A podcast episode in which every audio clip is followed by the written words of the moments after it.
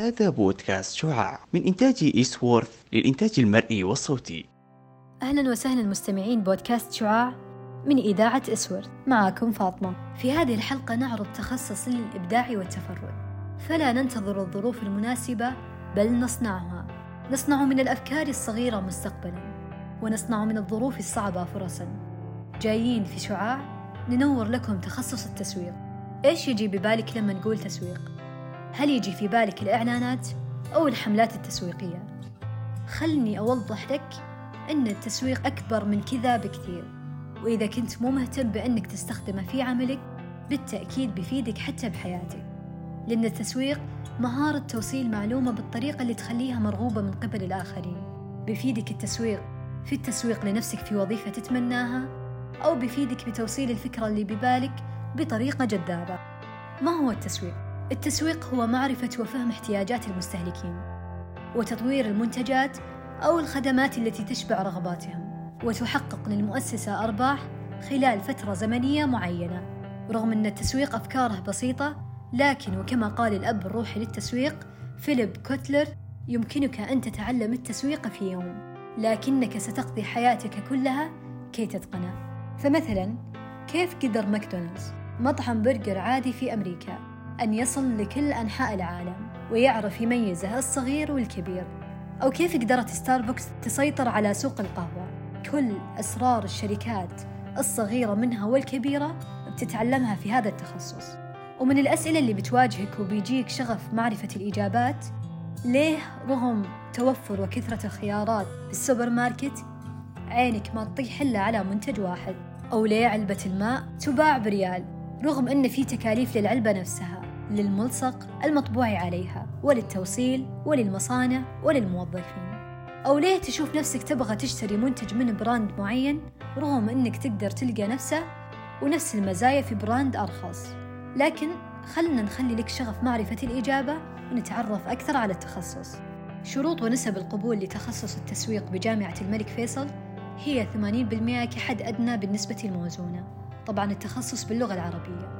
والسنة الأولى والترم الأول من السنة الثانية بتكون مواد عامة عن إدارة الأعمال وتخصصاتها وبعدها تقدرون تتخصصون. إما تسويق ومحاسبة مالية تأمين ومخاطر وغيرها من تخصصات إدارة الأعمال وسنوات الدراسة أربعة مع ترم التدريب. والتسويق يجمع بين العلوم والفنون. فبنلاحظ تنوع في المواد. بتدرسون الإحصاء والرياضيات لأننا لا نبني شركاتنا بناء على افتراضات. ولأننا لازم نعرف متى نعظم أرباحنا ومتى نقلل تكاليفنا. وأيضا بندرس الفنون مثل التسويق الإلكتروني وإدارة العلامات التجارية سلوك المستهلك وأيضا بندرس العلم النفسي وكيفية إدارة عقل المستهلك وكيف نأثر عليه ليشتري. التخصص ممتع فعلا وفيه مناظرات وتطبيقات على حياتنا الواقعية اللي نعيشها ونشوفها وهذا أكثر شيء أثر علي شخصيا مع التخصص. والفن الحقيقي كيف نطبق كل اللي درسناه بأكثر طريقة إبداعية ممكنة لجذب المستهلك. أما عن المستقبل المهني للتخصص فمجالاته واسعة وكثيرة مثل ما إحنا شايفين التسويق حاليا يدخل في كل مكان وفي كل مؤسسة. نقدر نقنعهم بإبداعنا وكيف بنطور مؤسساتهم للأفضل. ومن المهام الوظيفية بناء الاستراتيجيات التسويقية للمؤسسات والشركات. وضع الخطط التسويقية بحوث السوق ودراسة المنافسين. بناء العلامات التجارية إدارة الحملات التسويقية إدارة خطط التوريد وغيرها الكثير. ومن المهارات اللي ممكن تفيدكم كثيرا ووظيفيا هي اللغة الإنجليزية. لأن مثل ما ذكرت التخصص ما له سنة تحضيرية وما راح تحتاجون اللغة بالتخصص بس بتفيدكم أكيد في الوظيفة.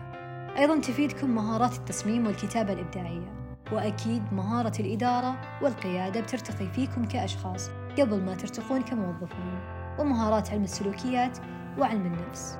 نتمنى أنك أخذت فكرة ولو بسيطة عن التخصص.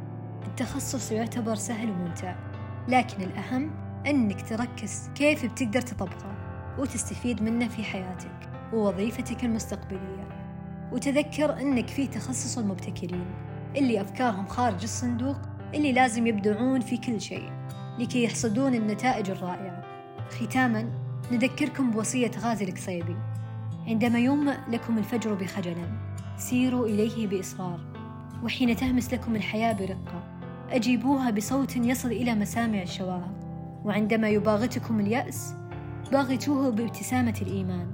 وعندما تضج صدوركم بالأحلام الكبيرة أقسموا بأن تكونوا أكبر من أحلامكم. شكرا لأنك استمتعت وأعطيتنا القليل من وقتك. سعيدين بكوننا خطوة في اتخاذك للقرار. مستمعين بودكاست شعاع معكم فاطمة.